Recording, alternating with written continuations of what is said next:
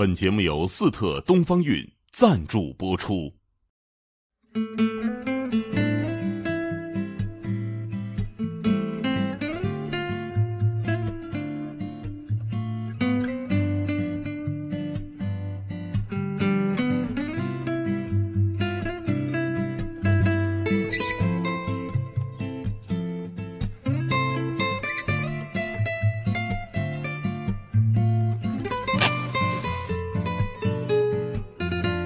热烈欢迎王晶老师！哎，哎，王晶老师，我我怎么老想叫你王晶老板呢？你愿意别人管你叫老师还是叫老板？都不愿意，哦，所有人都叫我晶哥，对哎，晶哥，对，挺好，挺好所有。人都叫我金哥。对，龙精虎猛，对吧？金哥都说金哥这个说话直啊。我现在做一个测试啊，金哥，我问的问题可以答可以不答啊。行我看看他开机了，还还是像不像那么说？王家卫好还是贾樟柯好？王家卫好，那贾樟柯不好吗？在我的标准一般，呃呃，不好在哪儿？我觉得技技法不行。金哥，哎呦，真是经得起考验，经得起考验。哎，但是文道好像肯定就不同意了。对我还蛮喜欢贾樟柯的，对，哎，这怎么说？你看你们俩之间就分出来，嗯，我就觉得呢，这个金哥是香港电影老行尊了，嗯，但是伴随着他的评价是吧？咱们全中国人民都知道啊。但是刚才咱们聊，他至少解答了我一个问题，我就发现他实际想任何事情啊，脑子里有“专业”两个字。哎，你比如说他看什么？他看权权力游戏，嗯，哎，京哥，你倒是真是呃帮我解答解答。好多人都问《权力游戏》第三集为什么黑的这个地方黑的都看我都看不清呢？那个根本就是他们的一个打灯光的原则。他们是拍一个中世纪，虽然是虚构的，还是以一个中世纪欧洲的城堡作为一个呃背景的一个剧。那种城堡哪有光源呢？晚上除了火把之外，所以如果你不拿火把，根本不应该有光源。可是星巴克还是穿越上去了。但是你说，你看他实际上从这个细节，你可以看出这金哥他对这个专业啊看得极对他其重脑子里。有金线，对但是行不行？那又怎么解释过去很多年人家说的你拍了一些低预算的片子，你那个时候是什么心情呢？基本上当时是啊，很长一段时间我都告诉大家是台湾，台湾呢当时是用一种就是保护主义的方法去，连美国片都只能够进去八个拷贝，只能够能放两百个拷贝的只有台湾片跟香港片。香港呢，他就设了一个机构叫自由总会，所有香港电影人都要入会，好像一年给两块钱啊。实在是特特务机关，他就拿了你所有的资料了。然后呢，啊，所以就只有这两个地方。然后台湾片它被黑社会基本上盘踞，所以港片比它优秀太多，所以基本上所有人都看港片。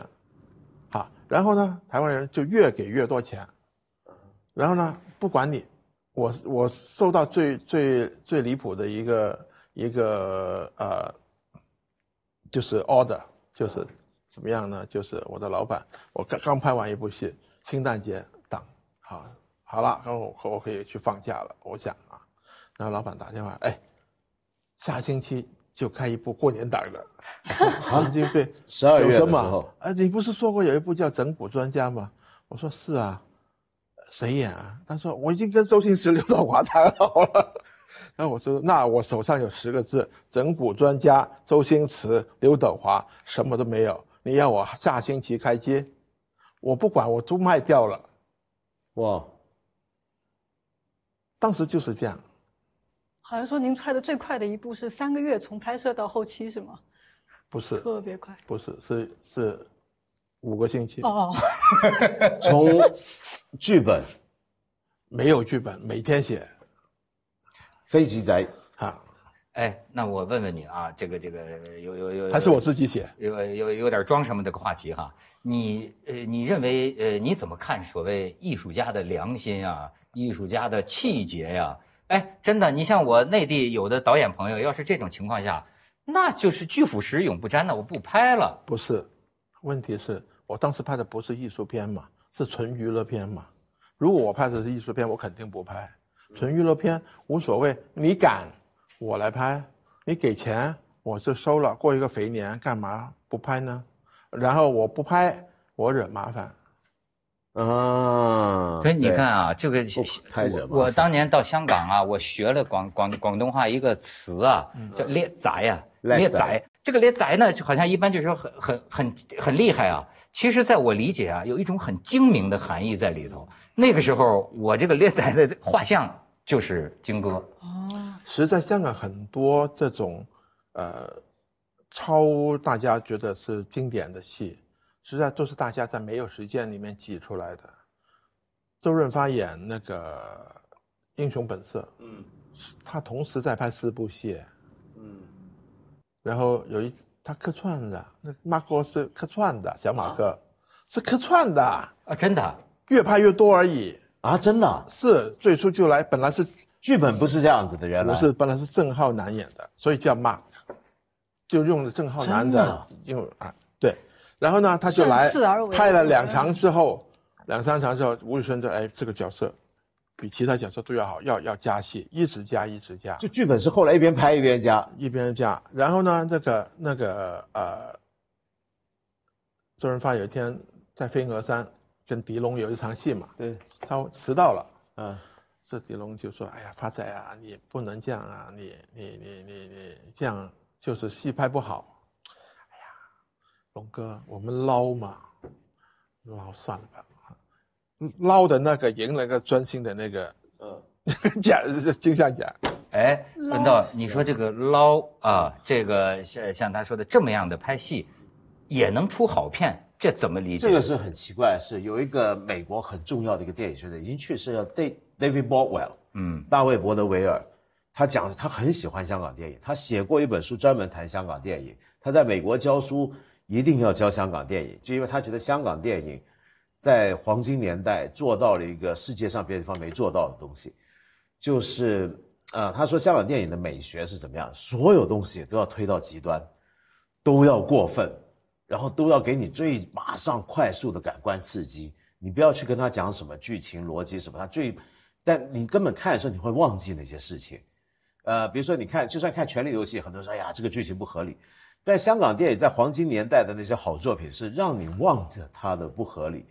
然后他说这是怎么做到呢？他就分析香港电影的工业，他所有东西很赶很快，包括他特别介绍那个现象，让美国人很吃惊的，让他那些学生就是我刚刚讲那个非极仔呀，非直仔，就香港电影几十年这么干了，就现场这边导演在拍。下面那个台词还不知道讲什么，后面再赶快写到递上去。等一下，你来这一句，听上去跟姜文似的。姜文也这样不是，但是姜文的飞之仔跟这个正好相反。嗯姜文是事先恨不能组织十个编剧写十个本子出来，然后真到在拍的时候，有可能全部都否掉。前一天晚上写一张纸给演员，但是这种飞之但但完，全不一样。你说这种现场发挥的导演很多嘛？那侯孝贤也会，对不对？可是问题是，香港那个是在那种密集的工业状况，就像金哥刚刚讲，一天接几组戏，那种情况下去，砰砰砰砰砰那么做出来。我试过一天两组两部戏，然后我还在晚上，他们看到我在写剧本，在现场打灯写个剧本。他们说是不是明天我们早上？不是，是另外朱延平那组的，我帮他写。其实我想，好多包括作家也是，有很多人是他辛辛苦苦埋头多少年写的东西，不如他随意写出来的一个东西。对，有时候你随随手而做，随随意而做，反而是为什么呢？你打破了很多规矩，是那种有一种轻松在里面。而且我想强调，这真的是香港特色，这是香港人对我要请你解释一个个香港的另一个词，我觉得很有意思，叫什么“扎扎拉”呃。扎上扎萨扎上啊，扎拉是破产是吗？扎上扎上扎扎上哎，这个香港这个扎桑不是你给解释解释？意思就是说，呃，所有事情都是没办法完全预计的，你要随机应变，都是随机应变，生动的，嗯听着像你必须印度人的生思维。对，很像。你必须生生动，去都是流动的什么事情。你在现场就看看怎么办，就该怎么办就怎么办，就叫执上。哦，对，我觉得这个啊特别有意思的一件事儿，甚至跟这个东西方文化呀有一定关系。当然，今天我们一讲美国好莱坞，咱们只有佩服哈，大工业、大专业。可是呢，以我所见呢，就是咱们这几十年很多创造出来的东西啊，哎，就包括我们这种聊天的这个形式，我仔细想想，都是当年你看最早到了香港，香港是什么？就没有条件，我们所谓的没有条件创造条件也要上。你比如那个时候就是说，这个这个公公司里就跟你讲啊，说你不能天天请嘉宾，我们没有这个人力天天请嘉宾，你必须固定的三个人，你不固定三个人天天聊新闻，这在当时我们看起来这不符合，这怎么做啊？谁是什么问题都他都是专家呢？嗯但是唯其如此啊，你最后逼得头大呀，你突然有一个顿悟，你觉得哎，那生活里三个老友天天吃饭聊天，天天中午吃午餐都聊天，怎么也聊得很开心呢？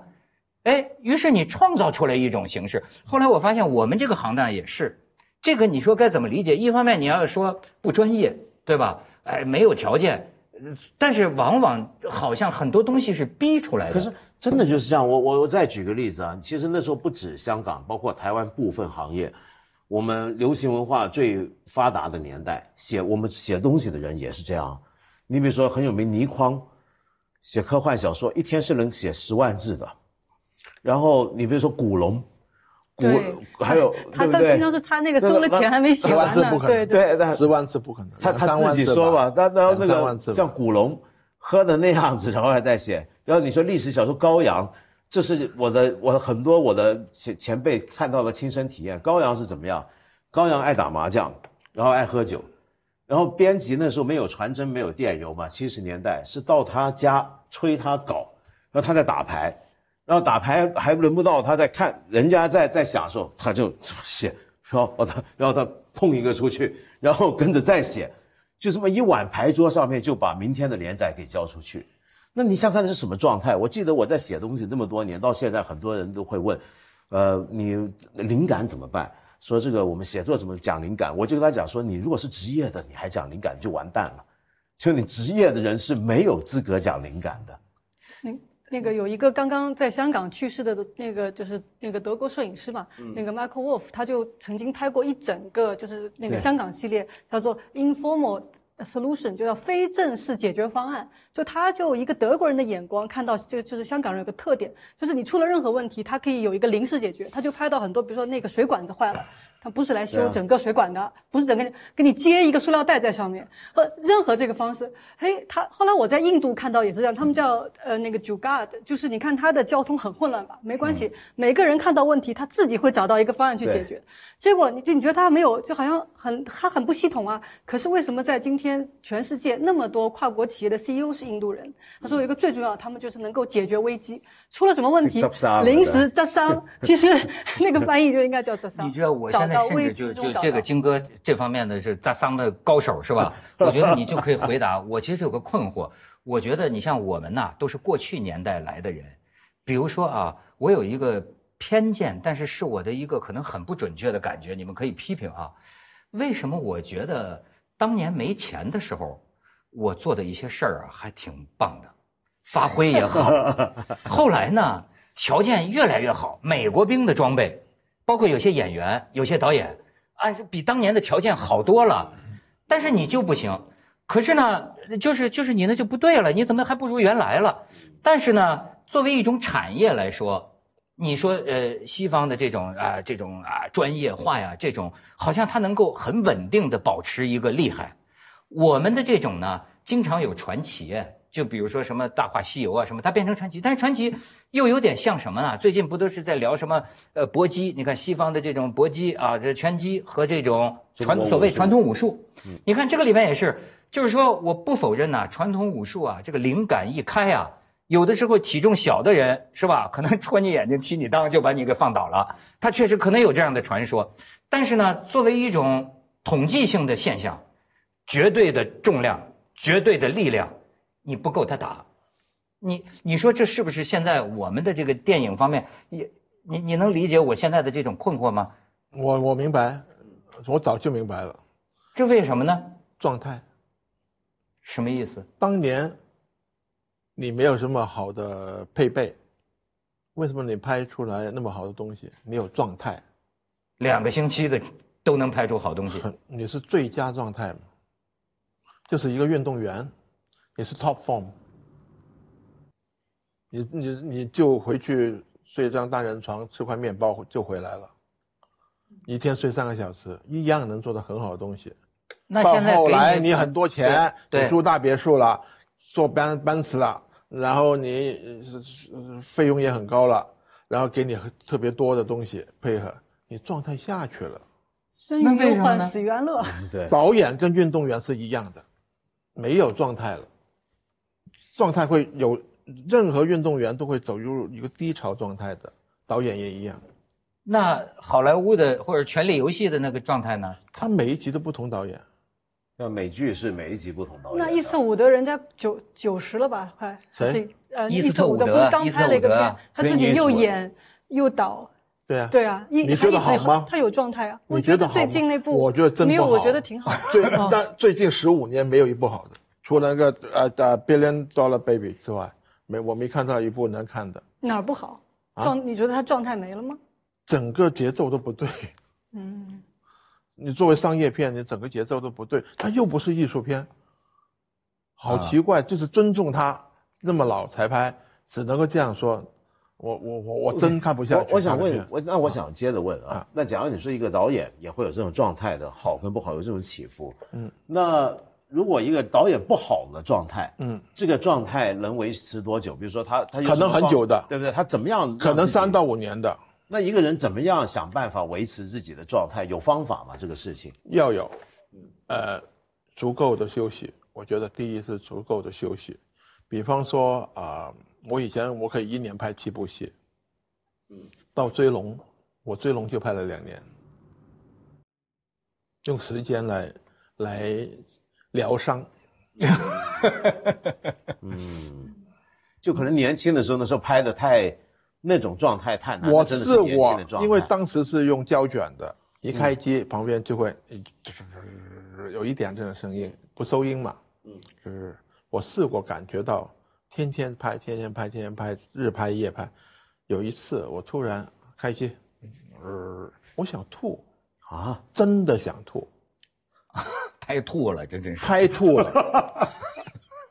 那年我导演了七部，监制了三部，日夜日夜日夜，都市大片哎，可可能一部一天分三组的，我三组出去看一看，就让哎你这样做，你这样做，你这样做，就这样。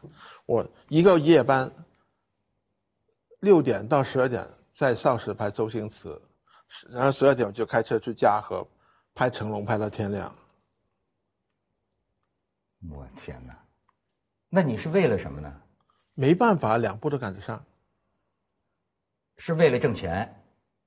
不是，你接了两部都，然后它的档期互相改变了，就变成有碰撞了，你只好拍啊。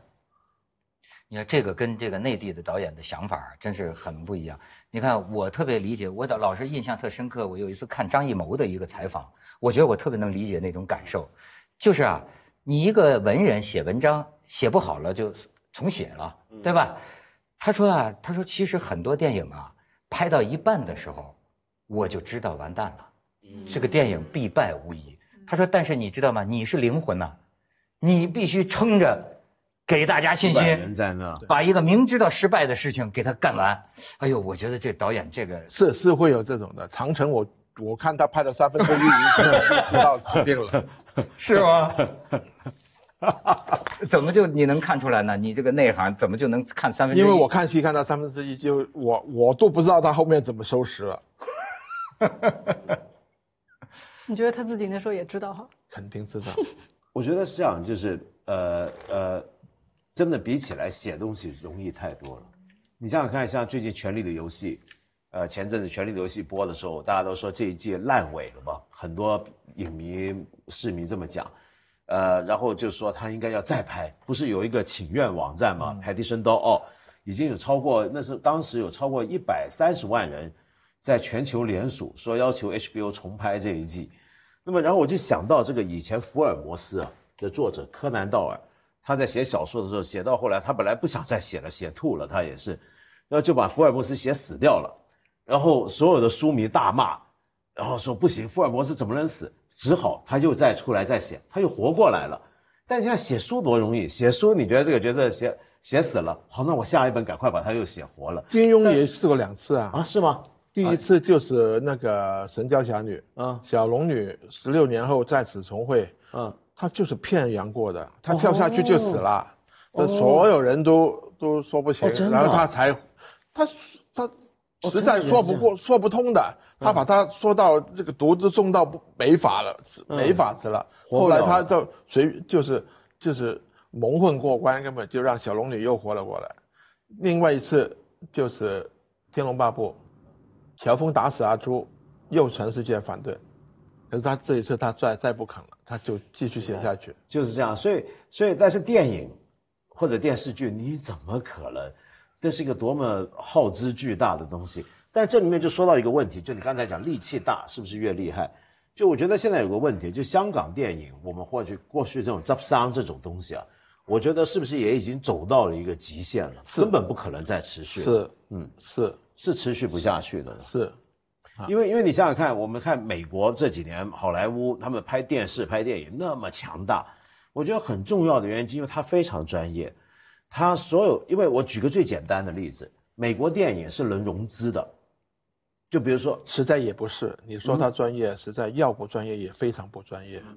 实在，李连杰告诉我，他去拍那个《轰天炮》第四集，他的第一部戏片，根本也一样，天天飞子，天天飞子也这样子吗？Mel Gibson 说了算，哦，大腕儿大腕儿，大腕儿说了算就是钱是 Mel Gibson 拿回找回来的。哦，他是老板，哦，那就不一样了。但是问题是，我觉得有弥漫世界。但我觉得有一点真的是有分别啊，就我看到内地电影也好，或者香港电影也好，比如说你有可能是我拍部戏，我去融资吗？去找银行贷款吗？很难。但是在美国他们可以这么做，可以这么做的理由是因为你要贷款，你要有标准，我要能看你这个电影最后票房是多少。但我怎么去预估这个呢？这个预估是要科学的计算出来。比如说你有几个演员，不是，他有个 bond，他每一部戏都有个 bond，得得对啊有债券啊啊，不是那个 bond 就是等于一个保险公司，对啊，你要给他费用，他去保证你能拍完。哎，你说这个啊，我认识一些电影公司老板啊，我发现真有神的。我估计金哥是不是你也有这个本事？就一部电影上映啊，他给我们吃饭的时候说一个，说这个八亿，最后可能就是七亿多或者八亿多，就能说的特别准。他没有什么大数据啊，他就是这个一种直觉这经验。第一，他看过那个戏；第二，看对手。你现在看一部片子，你能算？我以前在香港，基本上不会距离超过百分之十五。我，现在不敢说那么准，因为呃，票房背后很多东西，很多活动我不知道的，什么活动？各种活动 刷票房啊什么的。啊，各种活动了哈。哎，你说像你刚才讲这个《权力游戏》这个什么烂尾啊什么的，呃，我又有一个偏见啊，就是我看有的东西啊，对我来说就是超越了一般的影评了。你说它好，说它坏没有用。你知道，就有一个啊就是跟我们说的这个专业化制作有关系。你比如说，咱们讲这个呃画儿，我们知道，你像中国这个北宋的这个画儿啊，和明清的那个写意啊，完全不一样。对，北宋的画叫什么呢？巨细无遗。就比如说咱们说那个《清明上河图》，它从大的这个故事情节、景观上讲是是是好的，是牛的，但是从最小的，据说就是比如说你看一个酒馆两个人划拳，对，他连这个指头都没错，这就是说他连每一个细节都做到可丁可卯，都做到特别好的时候，你比如我看《权力游戏》，说实在的，有些时候情节我都不求甚解，你知道吗？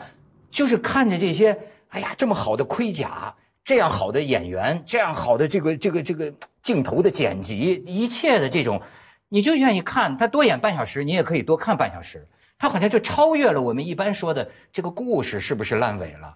所以我就说，像您刚才讲的这个香港电影，当年的很多这个这个杂拉杂拉执生啊，執啦，執啦，差现在老扎三嘛，可能就会扎拉不拉，对，所以就说是不是碰到极限了，对吧？有没有这个道理？啊，就我我我我我就说，你觉得香港电影当年那么那么那么拍下来，靠着这个灵感，靠着状态，嗯香港电影的崩溃根本不是因为数值，是因为台湾崩溃，那最大的买家崩溃，哦，他一直就这么认为，是个市场的问题。市场问题。那您刚才说了，不然香港电影为什么能在大陆重生？我们这一辈香港最强的导演在大陆每一个都能重生，差不多。哎，重生是重生，但是好像现在能创造几十亿票房的，呃，那种还是内地导演居多。那是一种，我觉得啊，一种情绪也是一种情绪，那种情绪是我们不具备的他有一种同情共感的，啊，就你能不能拍到那个东西？就是一种共振，有一种情绪共振。那你比如说刚才你讲了，说这个王家卫比贾樟柯好，那么王家卫你不是经常也把他当笑话讲吗？因为太熟，我跟他好朋友，根本是无所谓的。对，但是实际上就是他拍片的路子，你你这个当商人来理解电影的人，你能接受吗？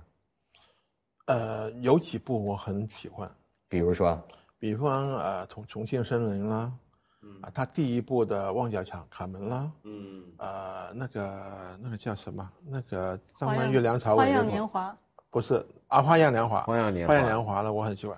呃，一代宗师我也很喜欢，有的当然不喜欢了，有的他自己都知道了。哎，但是那个老亏钱呢，或者说拖着这个几年他后来拍不成呢他，后来亏自，他后来都是亏自己的钱呢、嗯，那你哦那你理人家什么呢？他人家自己找钱来来亏嘛，那是人家的选择嘛。哎，有一点呢，这个金哥这个很有意思，他同时也是个投资的哈。你比如说他自己拍电影就讲要赚钱，对吗？但是呢，他投这个许鞍华的天水围的这个先是先是是日与夜日与夜日与夜好像是打平了是吧？日与夜差不多吧，平对，但是夜与雾是不是亏了？亏了。那你为什么有投资给这样的电影呢？尊重专业，我就是那我是商业片的专业，所以我一一定要把商业片拍到极致。可是我要支持拍艺术片的人把艺术片拍到极致啊。那你就不是一个专业的投资人了。是，投资来人来说我并不专业，那这是有情怀，有时候有，有时候有。有时候有有啊。你当时是怎么想要投这种电影？没有啊，当时就是没有人投，我就来投吧。安是那个那么好的导演，怎么应不应该没有人投啊？那我那我反正能投得起就投呗。而且天水围是一种典型的香港人的情绪。对对对而且不是很贵，太贵我就没办法了。他现在拍的戏都很贵了。对，没错，没我还记。得他那个英文名字翻译的特别好，叫做 The Way We Are，是不是天水围嘛？那个很香港，那马上一种那个感觉香港人出来。那种共振，马上就感觉共振就会共振共出现。所以我就看这个金哥他这个挺有意思，就是说呢，你看，哎，就是咱们节目的曾经有一位嘉宾有一次聊起你啊，就讲说都说这个王晶那个拍呃烂片，对吧？但是你知不知道他是香港电影呃一段很长时间的这个困难时期啊，他养活了很多人，甚至他就说，就说他如果没有所谓王晶的烂片，也就养不出王家卫这样的片子，说他是一个底，哎，但是后来我看你自己在某种场合，你也说到一个底的概念，但是他说的底的概念反而是说他投这个艺术片，他说这个电影需要有个底，就实际上你觉得反倒是这些文艺片，呃，有某种电影的基础的这种作用。我觉得每个人的解释都不一样，每个人自己对这种状况的解释都不一样。不过香港香港导演是很团结的，嗯，香港导演很就是，呃，一一站在一起的时候呢，就是互相提携、互相尊重的，就是就是本身有什么可能有什么私人恩怨都不会放放拿出来的，都会收在一边的，这个是挺，我觉得作为一个香港导演，我挺骄傲的。嗯那你现在不是老住在北京吗？都有都有香港、北京都有。哎，我觉得您这个最有资格讲讲了。就是我一直觉得香港导演他合拍片呐，或者现在很多都在内地发展的时候哈，呃，他觉得有什么拧巴吗？就是我知道，我知道没有什么意思。呃，实在谁都会有这一段，当你呃过去了那一段就没没有拧巴了，就是最主要就是你还没投入那个生活当中。我现在我完全可以当做自己是一个北京人一样的过日子，我不回去都行。我有我的朋友，我有我的圈子，啊，哦，我有我的家，我有我的车，我有我的司机，我的我的公司，什么都有。基本上我是我是可以，就是不回香港的，就是而且，呃，以前我的普通话偏台湾音，现在基本上都没了。你看，但是在电影创作上，刚才他讲到有个同情，你跟一个地区的人，你同情共感的问题。那比如说喜剧呢？喜剧，我觉得内地人的笑点和香港人的笑点是不是不太一样？你不觉得我这五六年很少拍喜剧吗？所以在这这个商人的思维必实击需啊更难？要掌握这个笑点。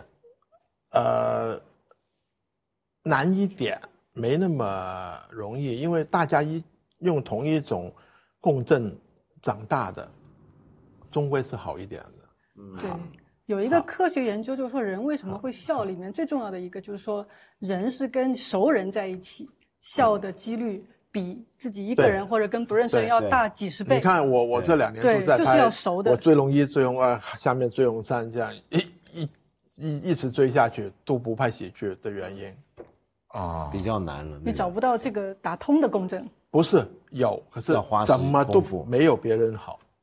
嗯没有，就是没办法，好像麻花啊，他们这样做到那种那种情况，做不到的。按说你是研究喜剧，也等于研究了半辈子了。是是吧？是那你比如说香港代表的就是星爷的这种啊，所谓这个无厘头，但是哎，星爷的新喜剧之王，你愿意评价吗？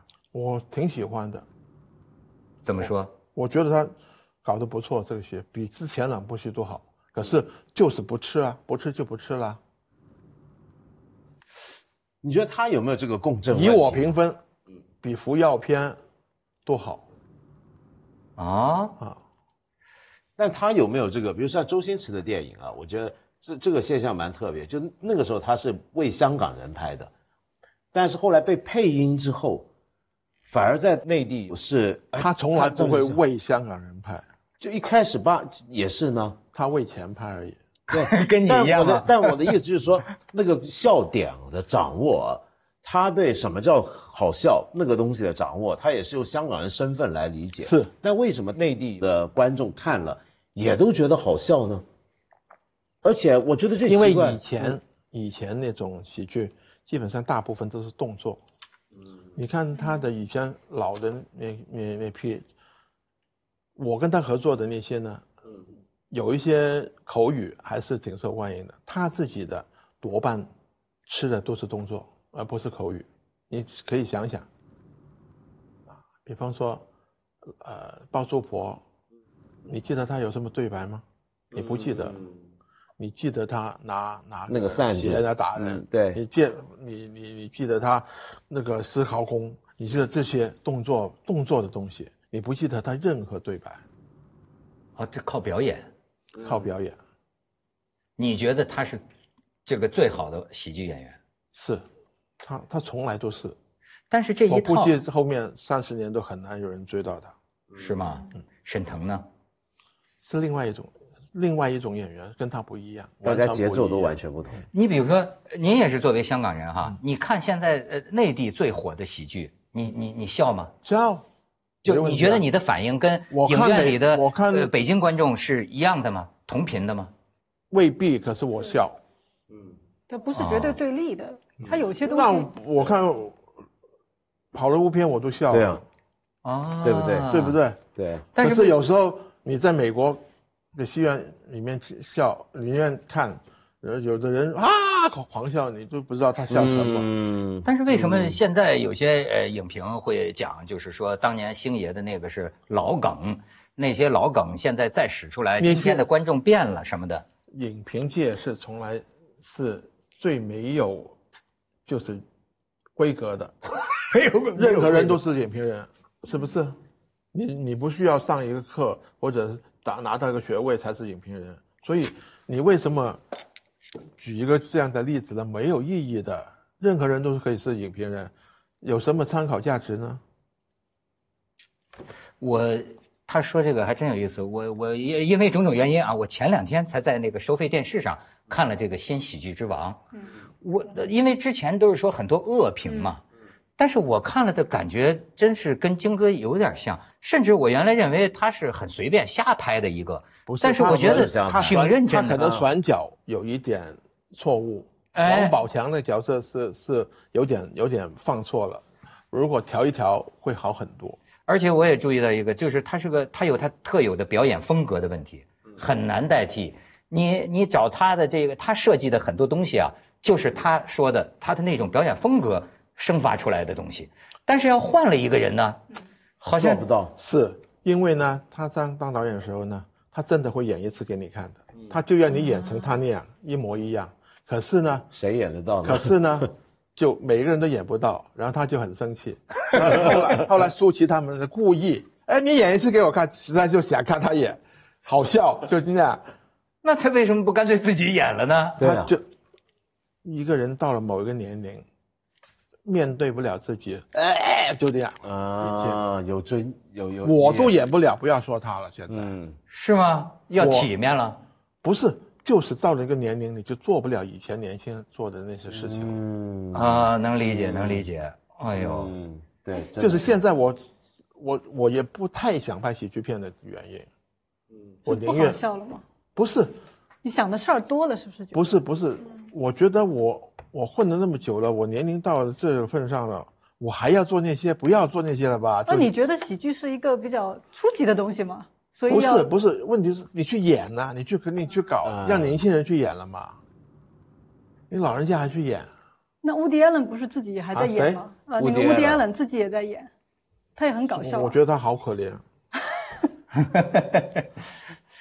这个呃他这个里边啊，其实都有个人生观的一个问题。你看，呃，我身边我们熟悉的哈，更多的是说导演，我要拍我心中的东西，我要讲我要讲的话，对吧？就是我爱拍什么。但是我觉得好像你在这个问题上没有困惑，就是因为我把它当做我的 career，职业，not my happy，不是我的嗜好，那你做的苦吗？不苦，做的开心吗？开心 那为什么呢？啊。一些呃不具备条件的，需要呃扎拉布的，需要很多压力，扎扎萨嘛，有 成就感呐。你很快做完很多事情，是不是有成就感？对啊，你你有成就感嘛，achievement 嘛就是那种嘛。你你你专业嘛，专业就把它做好就行了嘛。你做好，你就觉得开心了嘛。哦，那你说，比如说这个像这个呃研究这个喜剧啊啊，你觉得有什么规律吗？能把人逗笑了？实在在在我入行七十年代，我们看都是看美国的那种，就是呃喜剧书，就是刚才他常提 Woody Allen，Woody Allen 当时写的都还挺挺靠谱的，现在老了就乱七八糟了啊。当时写的书很多都很好的啊，然后你都都会参考的。然后我们还看 Floyd，弗洛伊德，啊，他有几本书是说人会怎么会笑的。因为呢，你看现在你像我们电视界的有的那个总监就说那样的话呀，就是说我估计现在这个都呃是不是有点下去了？但是至少在最近这么一一个几几年内啊，就是说能把人逗乐的事情，到达了他现在红利最高的一个时代。对你看我们周围吧，不管是你只要真能把人逗笑，真的逗笑了，哎，真是名利双收，绝对发达。就是好像就是我们从来没有任何一个时候就是这么样的需要这个，这个这个这个笑。应该说，你要说从商业利益上来讲，打能把人逗笑，现在在中国那是一等一的本事啊。也中国也未必，中国道德观念还是太比较比较强啊。然后我觉得他们还是会维护证据多一些，不然你郭德纲为什么长期都会压在那个水平给人家？他逗逗逗乐逗的最多了吧？但是这个喜剧片票房这么好，他演的不行啊，就只有只现在就只有沈腾比较好啊。啊、然后沈腾都开开始不想演了，你看他演《飞驰人生》，你就知道他不想不想逗大家笑了，他想演爸爸，他想死，他想演这些。为什么是演喜呃是演喜剧很累吗？就是你要逗别人笑，你自己就很比任何戏都累十倍。怎么说呢？演喜剧是比演任何戏都累十倍的活，他累在哪儿呢？累在你要说服自己这样做。嗯，对他喜剧问题，他往往有一个，咱们研究这个笑的规律嘛，说这个有有有反常性，有反常性，而且呢，还有一点，他刚才讲弗洛伊德啊，我就记得，你知道弗洛伊德里边有一个理论嘛，呃，就是人的不同发展阶段，比如说像孩子，就常常是，比如说就就说是怎么说呢，生殖系呃，就从从排泄系统期的快感、对到口唇期的快感，一直到最后成年人的那种呃快感。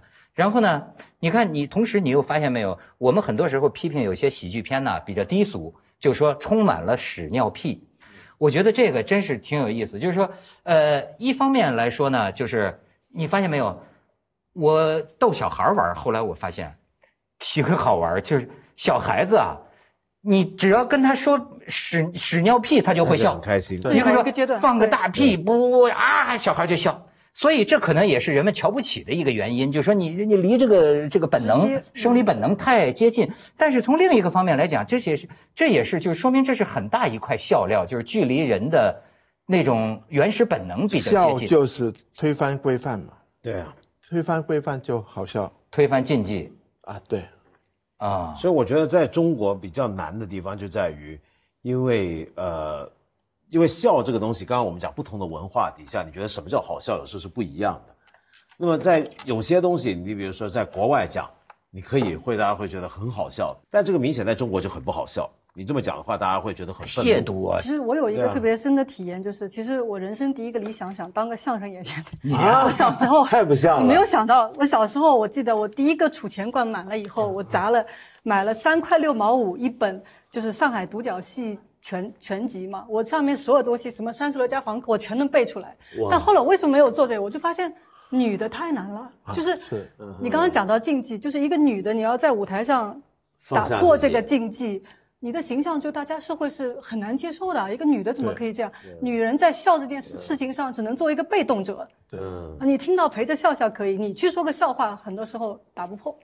所以到今天为止，我觉得中国没有好的，呃，女喜剧演有，但很少。我觉得国外也很少，差不多都是一些放弃作为一个女人的优势的人才能 才能跟女政治家一样比方比方贾玲，她 她差不多都放弃自己作为一个女性的优势了。哎呀，就比如说，本来你应该要漂漂亮亮的，啊或者怎么样的，算了吧，这啊，哎真的是。对对，而且我我我还想问一句，就一般演戏，比如说我们以前会觉得说，一个演员在塑造角色，他要掌握这个什么角色的心理，然后要尽量把他演活了。但是现在回想起来，很多喜剧里面的那个演员，恰恰不是一般的活人，他不是正常的活人，是不是？这一点也是一个最很难的地方。我我我我我我举个例子，当年吴君如特别火对啊啊，对，啊，演喜剧啊，嗯然后突然间间他所有喜剧他都不接，然后他就马上不火了，也赚不到钱。我有一次，然后就减肥，减到特别瘦，然后就大家都瘦了不好笑了，就就那样。然后我就去问他，问你干嘛呢？你这样，你就是把钱推出门门啊。他就哭了，然后他告诉我，人家告诉我，我我美了，我开心。哦，哦，这真有意思。哎，好惨啊！然后他他很坚持，然后然后是变成了一个挺不错的形象啊。后来啊，可是就就像以前一个女女校将的那个就就没有已经没有了啊呃所以真有那种理论，不是喜剧，就是自毁给别人看。啊！对，哎做女人难，做搞笑的女人最难。哎，但是文道，你分析过没有？人为什么看到别人惨对，就会好笑呢？这里边有什么动物本能没有？没有，这个很多心理学家都有讲过，或者很多学者讲，第一就可能是因为，呃，你看到别人那种惨，呃，那是代替你。那有两种，有时候我们是看一个电影会哭，因为你觉得那个人在代替你去死，但是另一些时候呢，你觉得那个人代替也惨，但他不至于到那种，这完全是看戏剧的描写。铺写怎么样让他觉得？你觉得这个人，因为喜剧有个好玩的地方，你知道那个人不是真死，你知道那个我们在一个假定的状态，在那种假定状态下发生再悲惨的事情都可以很可笑。实在呢，欺凌也能带来快乐。对啊，所以学校啊什么都很多欺凌的，对啊，欺负别人。你看电影，有一个人，有个人哦掉到坑里面了，那大家就狂笑。如果你本身你你这个人人性不愿意去欺凌别人，可是这种看到人家掉到坑里，你满足了那种欺凌的的的的满足感心理，可是你又不需要去真的去欺凌人，所以你们就大笑了嘛。把人说的，而且你想想看，我们小时候看的那种美国美国的绝对。你看有的人，比方说有两三个很坏的同学，去故意脱一个小胖子的裤子，其他人在旁边就 就笑的，不会说哎呀你不好这样这样欺负人，不很少的，十个里面最少有八个是笑的。哎，不笑的呢，就是有感情出来了。对啊有感情就不笑了。好像是因为这个人的惨，他应该是不具备代表性，是比较这个意外的。对好像我记得谁说过叫那个一个人的悲剧是全社会的笑料嘛。但如果这一个人的悲剧具有代表性，你每个人看到觉得我也是那样，你就笑不出来了。啊对就是它是一定偶然性的意外的东西。哎，这有的就是是西方有的哲学家就研究这个笑的原因呢。我就记得我看过一个哲学家，他说的挺有意思。他说，当你笑的时候啊，感情是不在的，嗯，感情一在，你就不笑。笑不出来，对哎，就是说，你比如说，你看他摔倒了，你如果是呃感同身受，你同情了，对你就不会笑。对，所以喜剧一定要很快的，一开始就要跟观众建立一个默契，就是说从现在开始，我们进入一个不正常的状态，在这个状态底下，你看到一个人摔倒了，你是可以笑的；看到一个什么的，你不需要投入那种感情的，你需要把它当成另一种东西来看。所以，什么电影、什么电视剧类型电影，你要跟观众建立关系，让别人把你当什么看。还有一种呃理论讲叫什么，就是紧张的解除。嗯，紧张就或者是不你你比如说呃，好比说我跟你对话啊，我说你看那个呃十十十年之后啊，我就在那个山顶李嘉诚的别墅里看着这个 呃油麻地的你啊，结果你接一句呢，可能说对你在李嘉诚的佣人房里看着我。这个就是就是前一句话好像就是呃，是不是会哎呦，他十年之后要成为李嘉诚，他积蓄起某种紧张，但是哦，原来是当李嘉诚的佣人房里是吧？这个是有一派一解除有一派就是这个就笑。您觉得有没有这个规律？呃，这个是个小规律，小并不是大规律。大规律还是还是攻击规范，嗯攻击规范，攻击规范。比方说，呃，政治、宗教、性，就是三个最典型的规范。嗯那你像在咱们国家比较传统的这个国家呀，所以这这个三个、三个都不能够攻击的。对，所以都不能碰所以要不美国现在也不能碰啊，政治正确起来之后，哎，是是对，是在，我小的时候，很多就攻击自己，要么是攻击残疾人，以前特别多，现在也不可以。现在不可以对啊，所以我现在有时候想起来啊，当年呢，侯宝林，呃，马三立，这为什么是大师啊？我觉得是太不容易了。就是说他，你比如那个时候他们也不能把把要把相声从低俗里解救出来嘛。那所有这些个低涉涉及低俗的，他不能要，但不能要仍然能，比如关公战群雄啊，或者什么，他仍然能让人笑。他这个里边找到的有些呃规律啊，我觉得有些时候笑，要不说他说跟表演有关系，我很相信。其实同样郭德纲的相声，不是郭德纲说就不一定有这个效果。对呀、对呀、甚至有些表演当中啊，有些非常微妙的节奏，节奏点你比如说，哪怕是这个捧哏的这个于谦儿，嗯这么一声，他这嗯这一声就像是这个鼓点嘛打到那个对鼓点，嗯对了你就乐了，对对啊嗯的慢慢一点就不乐。你解了我一个困惑。我一个朋友讲那个脱口秀的，他一直跟我讲，他说不是一个演员讲了一句笑话，是一个好笑的演员讲了一句话。我一直没有理解，后来你这么一说，我明白，其实是表演。喜剧演员他的那个员，气场喜剧演员呢，就是得到了一个牌照，就是观众会对你笑。并不是谁说一个笑话我都会笑的。你一拿出那个牌照来，你是沈腾，我笑了。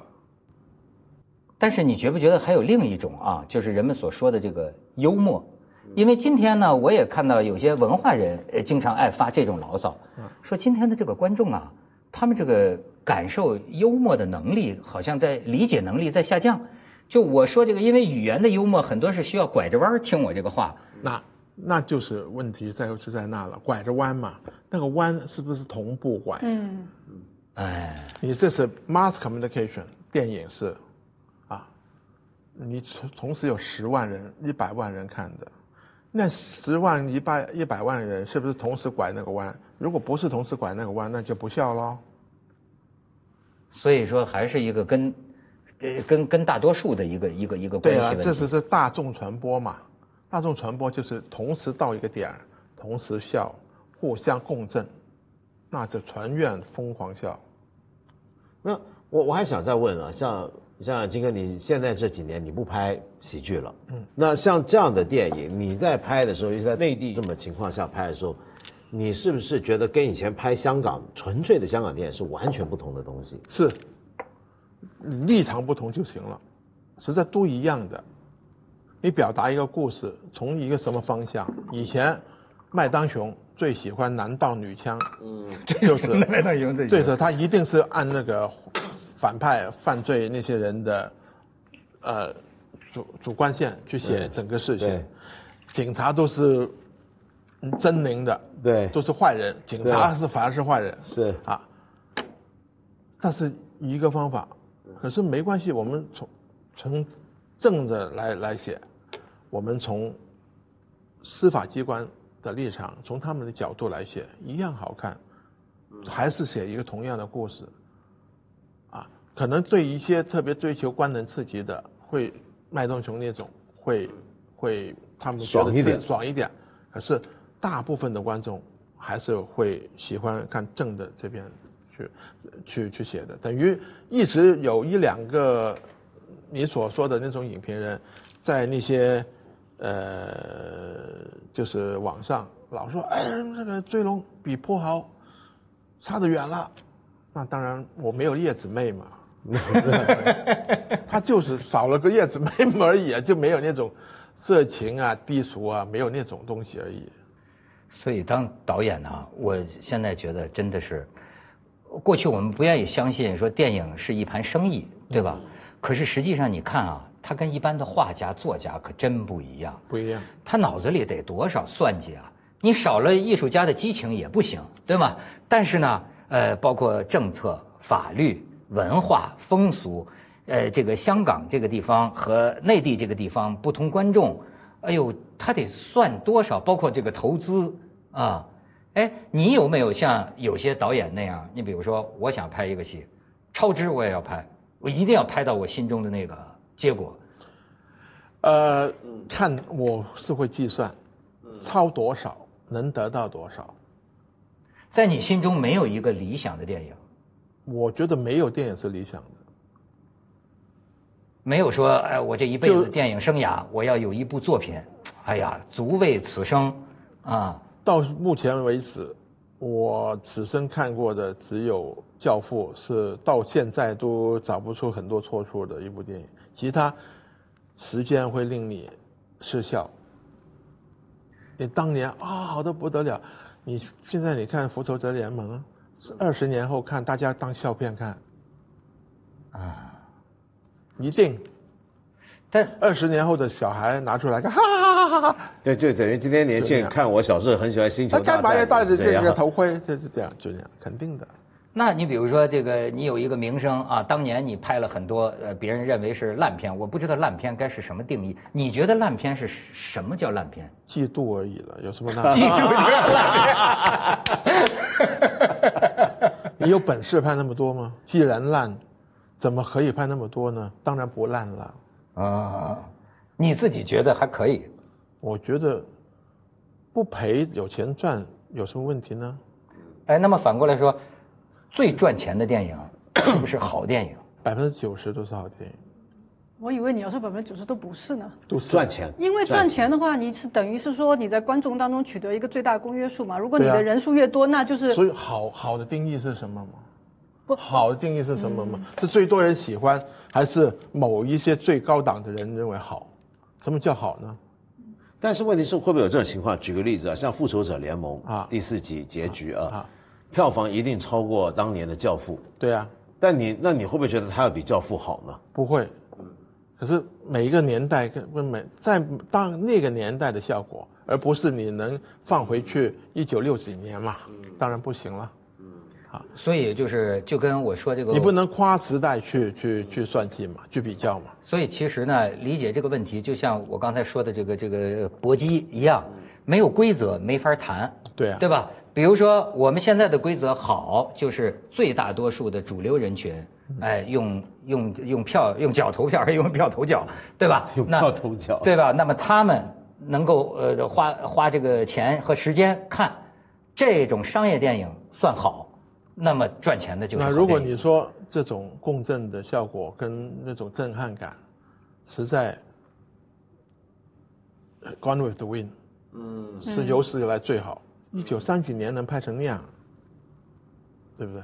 飘，哎，如果你现在回顾起来哈，你拍的，哎呀，金哥拍的，听说有近两百部了嘛？我导演了一百多部吧，嗯你自己要给你自己评，你觉得你的最好的电影是什么？实在没什么，我我我都不满意的。那您如果就是刚才一直讲共振，如果在今天这个时代，您要找到一种共振，你会觉得是一部什么样的片子？什么样的东西真正能引起我们共共振的是什么东西呢？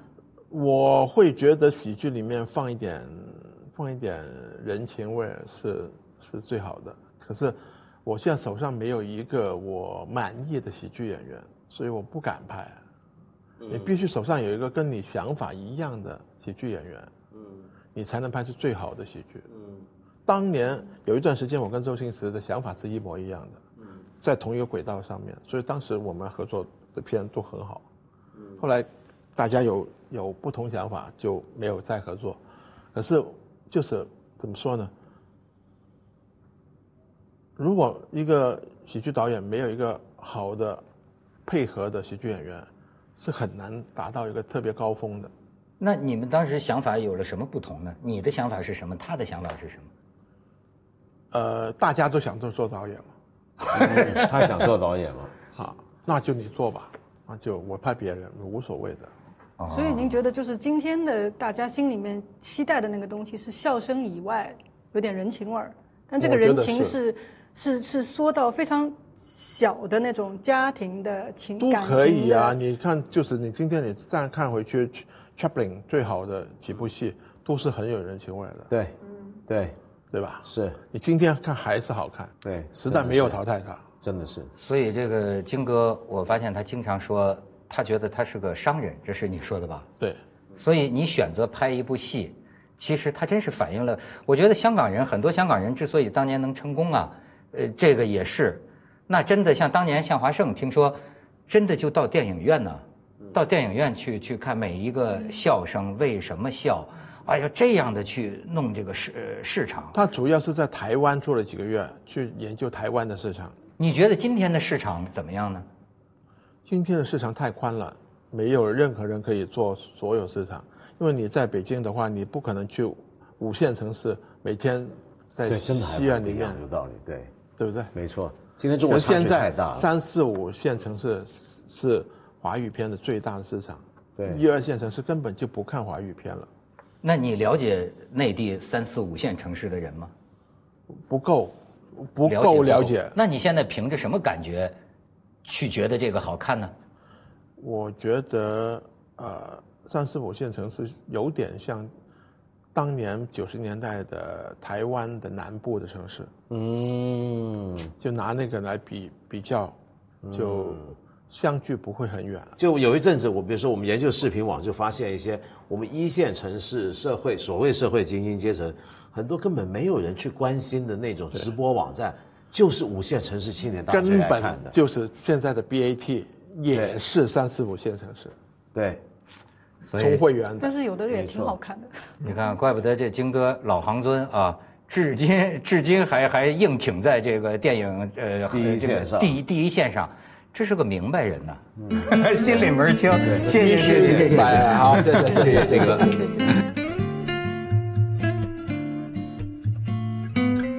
我们写东西的人也是这样。你比如说很有名倪匡，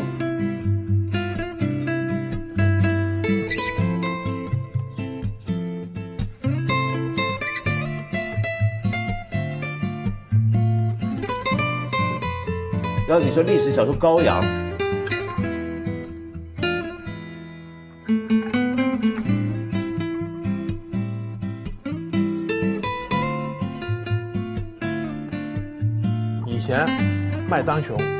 欢男盗女枪，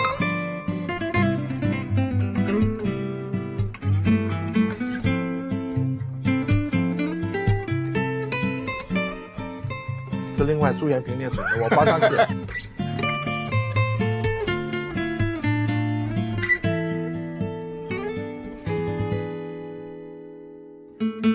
那真的像当年向华胜。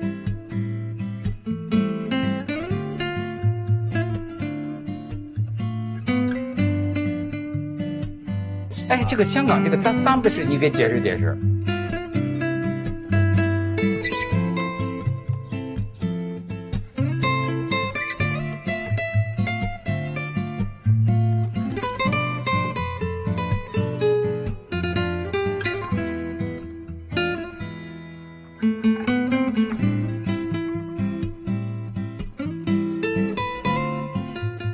这世界很酷。